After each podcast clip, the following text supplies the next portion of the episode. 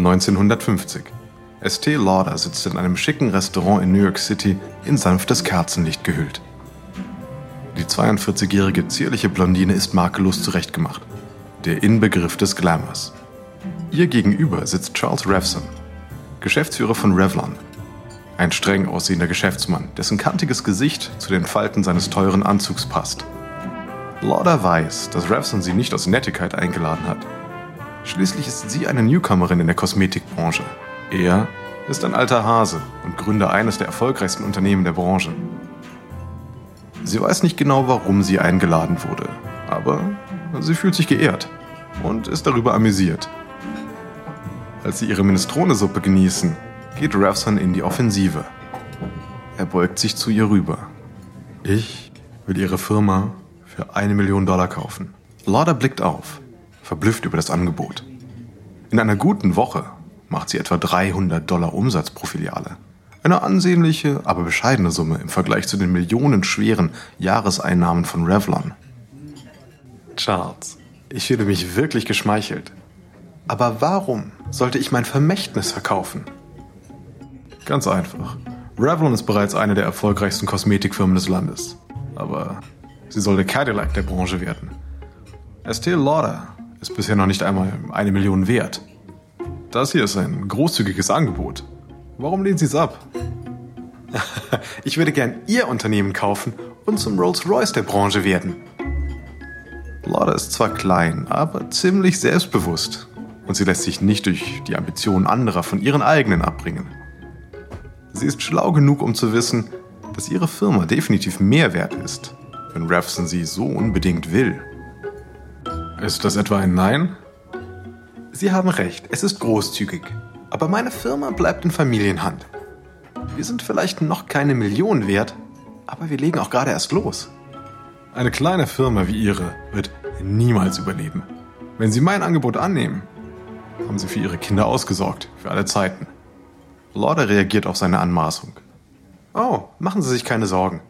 Ich baue eine große Marke auf. Und dann werden Sie mehr Geld brauchen, als Sie haben. Bravson erhebt sich wütend vom Tisch. Wie Sie wollen, aber Sie machen einen riesigen Fehler. Er wirft seine Serviette hin und stürmt fluchend hinaus. Ich vernichte Sie. Estee Lauder ist unbesorgt. Sicher, ihre Firma hat klein angefangen, damit, dass sie Gesichtscremes in einer kleinen Wohnung über dem Herd anmischte. Aber jetzt werden ihre Produkte in renommierten Fachgeschäften vertrieben, darunter eine Luxus-Kaufhauskette. Estee Lauder verfügt nicht über die Mittel, um so massiv in Werbung zu investieren wie Revlon. Ihr Unternehmen lebt von Mundpropaganda. Estee Lauder Produkte geben Frauen ein Gefühl von Luxus. Sie fühlen sich schön und brennen darauf, ihren Freundinnen zu erzählen, warum ihre Haut so jung und frisch aussieht. Lauder hat ein Gespür für ihre Kundinnen. Die Loyalität, die sie sich aufgebaut hat, lässt sich nicht durch clevere Marketingtricks aushebeln. Die Charles Ravsons dieser Welt mögen vielleicht die Branche dominieren. Aber mit ihren kleinen Fläschchen flüssigen Goldes wird sie ein Imperium aufbauen.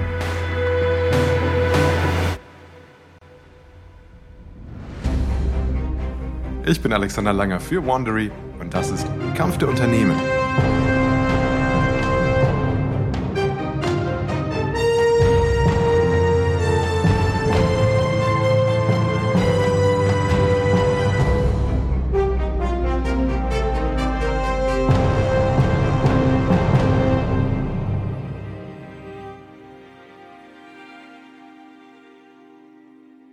Heute ist das weltweite Kosmetikgeschäft fast 50 Milliarden Dollar wert. Im Laufe der Jahre haben neue Akteure wie Charlotte Tilbury und NARS immer wieder versucht, die Branche aufzumischen. Aber Megakonzerne haben ihre Stellung mit eiserner Faust verteidigt. In dieser neuen Serie geht es um die Rivalität zwischen zwei der größten Konkurrenten, L'Oreal und Estee Lauder. Beide Unternehmen haben klein angefangen und sich auf sehr unterschiedliche Weise an die Spitze gekämpft. Das kleinere Unternehmen Estee Lauder ist führend in der Luxuskosmetik, das viel größere L'Oreal Nummer 1 der erschwinglichen Massenware. Seit Jahrzehnten konkurrieren sie bei der Produktentwicklung, Akquise neuer Marken, Umsatzsteigerung und um relevant zu bleiben. Doch mit größerer Bekanntheit wächst der Wettbewerb und eine gute Marktstellung lässt sich nicht für immer sichern. In den 40er und 50ern sucht das familiengeführte Unternehmen von Lauder seine Nische auf dem US-Kosmetikmarkt, während das Pariser Unternehmen L'Oreal mit seinen Haarprodukten die weltweite Marktführung anstrebt. Doch zunächst droht ein Skandal, L'Oreal das Genick zu brechen. Dies ist Episode 1 von Frau zu Frau.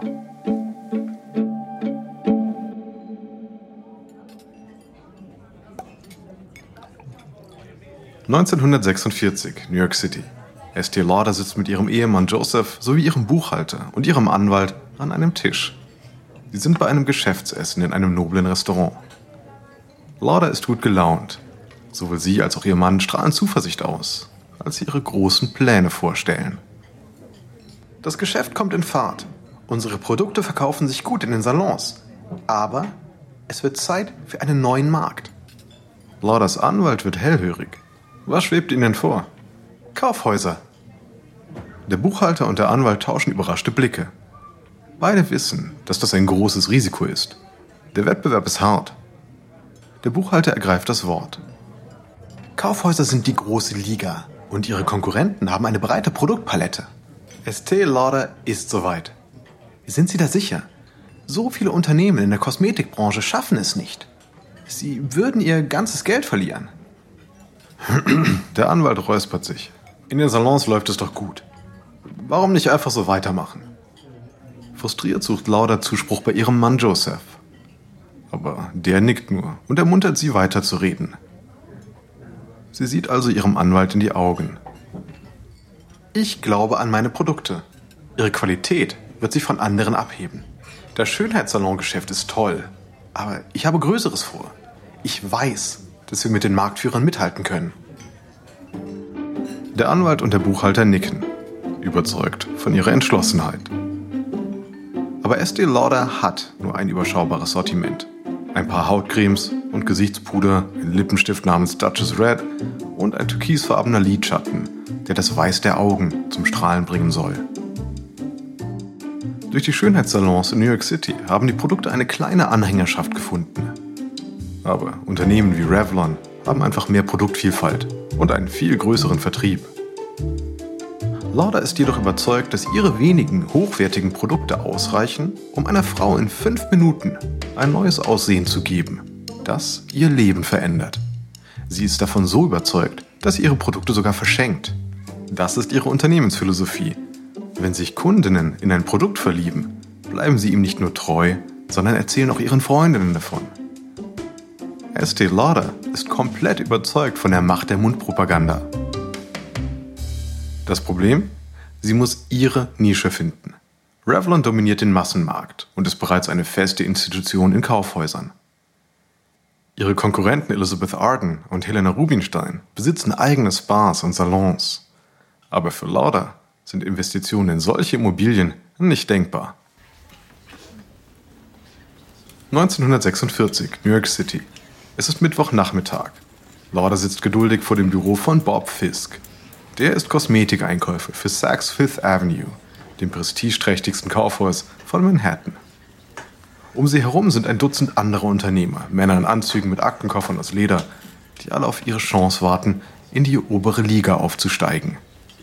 Lauder nestelt nervös am Verschluss ihrer Handtasche. Fisk öffnet die Tür und alle springen auf. Sie wollen unbedingt zu dem Mann, der den Schlüssel zu den Verkaufsflächen hat. Während sich die Menge zu Fisks Büro reindrängt, schafft es Lauder, sich ganz nach vorne zu schieben. Sie weiß, dass sie keine Zeit zu verlieren hat und beginnt sofort mit ihrem Pitch. Mr. Fisk, Ihre Kunden brauchen ST Lauder Produkte. Zum hundertsten Mal. Nichts deutet darauf hin. Und ich habe es satt, Sie ständig vor meinem Büro zu sehen. Saks zieht Ihre Produkte nicht in Betracht. Ich werde Ihnen beweisen, dass es hier eine Nachfrage gibt. Sicher, sicher. Tun Sie das, tun Sie das. Lauda ist entmutigt, aber wie immer hat sie einen Plan. Sie soll in zwei Tagen bei einem Benefizessen mit Modeschau im Waldorf Astoria sprechen. Und das Waldorf Astoria ist nur zwei Blocks vom Saks Fifth Avenue entfernt.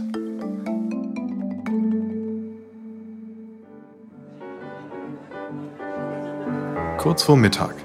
In einem großen Ballsaal im Waldorf Astoria sind runde Tische für ein Mittagessen gedeckt. Aufwendige Blumenarrangements reichen bis zur kunstvoll bemalten Decke. Es herrscht Stimmengewirr, als sich die Prominenten von Manhattan dem Klatsch und Tratsch zuwenden. Sie sind des kostenlosen Essens wegen hier und um gesehen zu werden. Estee Lauder steht bei einer Gruppe von Models, elegant und schön. Sie überreicht jedem Model eine blaue Schärpe, auf der ihr Name prangt. Während die Models die Schärpen über ihre Cocktailkleider streifen, überreicht Lauder ihnen Körbe mit ihren Produkten Geben Sie jeder Frau ein Gesichtspuder und sagen Sie dann, es ist ein Geschenk von Estee Lauder. Die Models verteilen sich im Raum. Eines geht auf eine Frau an einem Tisch zu und überreicht ihr die Puderdose. Ein Geschenk von Estee Lauder. Die Frau öffnet die Dose neugierig. Darin befindet sich ein cremefarbenes Gesichtspuder, eine Foundation. Die Frau tupft ihren Finger hinein und ist beeindruckt von der reichhaltigen, geschmeidigen Textur. Estee Lauder, sagten Sie? Sie dreht sich zu ihrer Freundin neben ihr. Oh, das ist, das ist so samtig. Ich kann mich gar nicht erinnern, die Marke bei Saks gesehen zu haben. Nach und nach bekommt jede Frau das kleine Geschenk. Jede nimmt sich Zeit, es zu inspizieren und mit den anderen darüber zu sprechen. Später am Abend erhält Lauder einen Anruf. Mr. Fisk, ich dachte mir schon, dass Sie sich melden. Ich weiß nicht, wie sie es geschafft haben, aber heute war eine Horde Frauen hier, die ihre Produkte kaufen wollten. Na, da ist der Beweis. Wie lauten denn Ihre Bedingungen? Sie bekommen eine Fläche zu folgenden Konditionen. Sie beenden den Salonverkauf. Ihre Produkte gibt es nur bei mir. Kein Problem. Meine Kundinnen sind loyal. Sie folgen mir. Und Sie brauchen neue Verpackungen. Mit dem Hörer am Ohr begutachtet Lauda den Tiegel ihrer Super Rich All-Purpose Creme. Ein schimmernd weißes Glas mit schwarzem Deckel und aufgeklebtem Etikett. Ihre Verpackungen sehen zu medizinisch aus. Gut. Schön endlich im Geschäft zu sein, Mr. Fisk. Lauda weiß bereits, dass sie ein Verpackungsproblem hat. Ein paar Monate zuvor hatte eine treue Kundin einen Vier-Monats-Vorrat der Allzweckcreme bestellt. Um ihre kühlende, abschwellende Wirkung zu verstärken, stellte die Kundin sie in den Kühlschrank. Wie sie Lauder später erzählte, kam es zu einem schrecklichen Missgeschick, als sie eine Dinnerparty gab. Denn entsetzt erfuhr sie, dass ein Gast die Gläser in der Küche mit Mayonnaise verwechselt und in die Salatsoße gemischt hatte. Mm. Durch die Feuchtigkeit im Kühlschrank hatten sich die Etiketten abgelöst. Lauder will, dass Frauen ihre Produkte zu Hause stolz präsentieren. Sie will nicht, dass sie in einer Ecke des Kühlschranks oder im Medizinschrank verstaut werden. Dafür braucht es eine luxuriöse Verpackung und vor allem eine Farbgebung, die zur Einrichtung des Badezimmers passt. Monatelang inspiziert sie jedes Badezimmer, das sie aufsucht und kommt auf die perfekte Farbe. Ein helles Türkisblau. Der Farbton hat einen hohen Wiedererkennungswert und ist gleichzeitig dezent genug, um auf einem Badezimmertisch zu stehen. Und das Beste, er sieht teuer aus. Den Marken- und Produktnamen lässt sie diesmal direkt auf den Tiegel prägen. Kein Abblättern mehr möglich.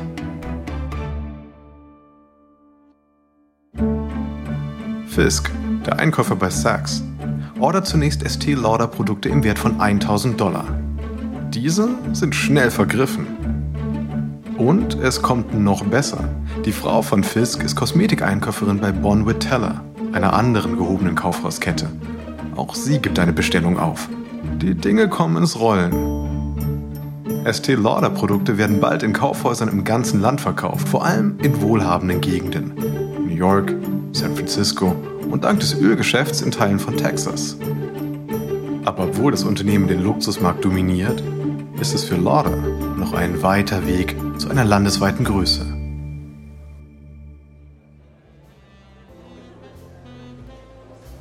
Es ist Ende 1940. Eröffnungstag des Estee Lauder Counters im Frost Brothers Kaufhaus in San Antonio, Texas. Lauder steht neben einer ihrer Verkäuferinnen und überwacht wie üblich die neue Eröffnung persönlich. Eine Kundin nähert sich. Als sie lächelt, spiegelt sich die Kaufhausbeleuchtung auf ihren zwei Goldzähnen. Ihre Kleidung fällt locker, als wäre es nicht ganz ihre. Sie wirkt etwas deplatziert im Vergleich zu den anderen, eleganter gekleideten Kunden. Die Verkäuferin flüstert Lauder kurz zu. Verschwenden Sie Ihre Zeit nicht mit ihr, Mrs. Lauder.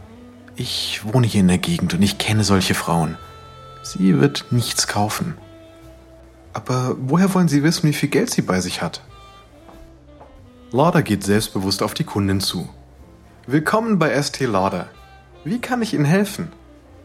Ja, ich würde gerne Ihre Super Rich Creme ausprobieren. Ausgezeichnete Wahl. Nehmen Sie doch bitte an der Theke Platz. Die Frau setzt sich auf einen Stuhl. Lauder ist in ihrem Element. Zuerst trägt sie ein Reinigungsöl auf, dann eine reichhaltige Lotion, um die Haut vorzubereiten. Darauf kommt dann ihre Super Rich All-Purpose Creme. Jenes Produkt, mit dem sie ihr Unternehmen gegründet hat. Sie tupft überschüssiges Öl und Creme ab, dann hat die Haut die perfekte Basis für den letzten Schliff. Sie trägt etwas Rouge, Puder und ein winziges bisschen türkisfarbene Lidschatten auf. Abgerundet wird das Ganze mit einem Hauch von rotem Lippenstift. Die Kundin sieht in den Spiegel. Ihre Augen werden groß. So habe ich noch nie ausgesehen. Noch bevor Lauda antworten kann, öffnet die Kundin ihre unförmige Handtasche und holt ein Bündel Bargeld heraus. Alles, was Sie benutzt haben, bitte zweimal, Lauda strahlt und geht hinter den Tresen, um die Einkäufe einzupacken. Sie lehnt sich zu der schockierten Verkäuferin rüber. Sehen Sie, jede Frau will schön aussehen.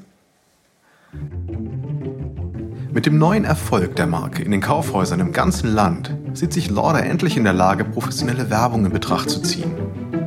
Es ist an der Zeit, über ihr altes Standbein, nämlich Mundpropaganda, hinauszugehen. Sie kratzt 50.000 Dollar zusammen und geht zur Werbeagentur Batten, Barton, Dursin und Osborne in der Madison Avenue.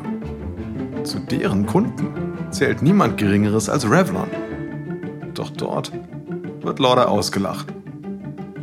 Die Agentur beharrt darauf, dass eine erfolgreiche Kampagne unter eine Million Dollar nicht möglich ist. Doch Lauda lässt sich nicht beirren. Sie investiert das Geld stattdessen in etwas, von dem sie weiß, dass es funktioniert nämlich mehr Gratisproben.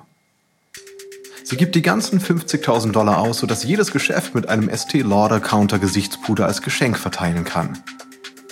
Das Unternehmen erweitert sein Sortiment auch um Düfte und Badeöle, was die Gewinne ankurbelt.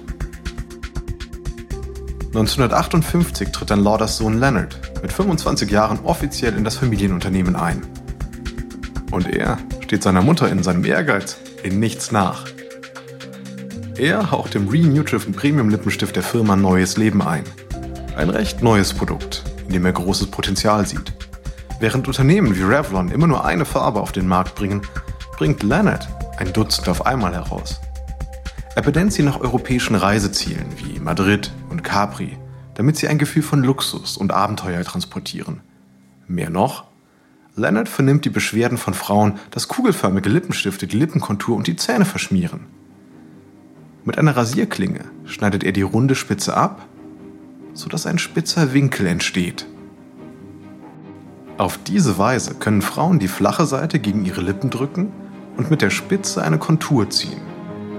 Seine clevere Lösung wird schnell zum Industriestandard. Auf der anderen Seite des Atlantiks bringt L'Oreal unterdessen viele Innovationen auf den Markt, die es von der Konkurrenz absetzen. Doch als Kriegsgeschäft seines Gründers ans Licht kommen, sieht es für das Unternehmen gar nicht gut aus.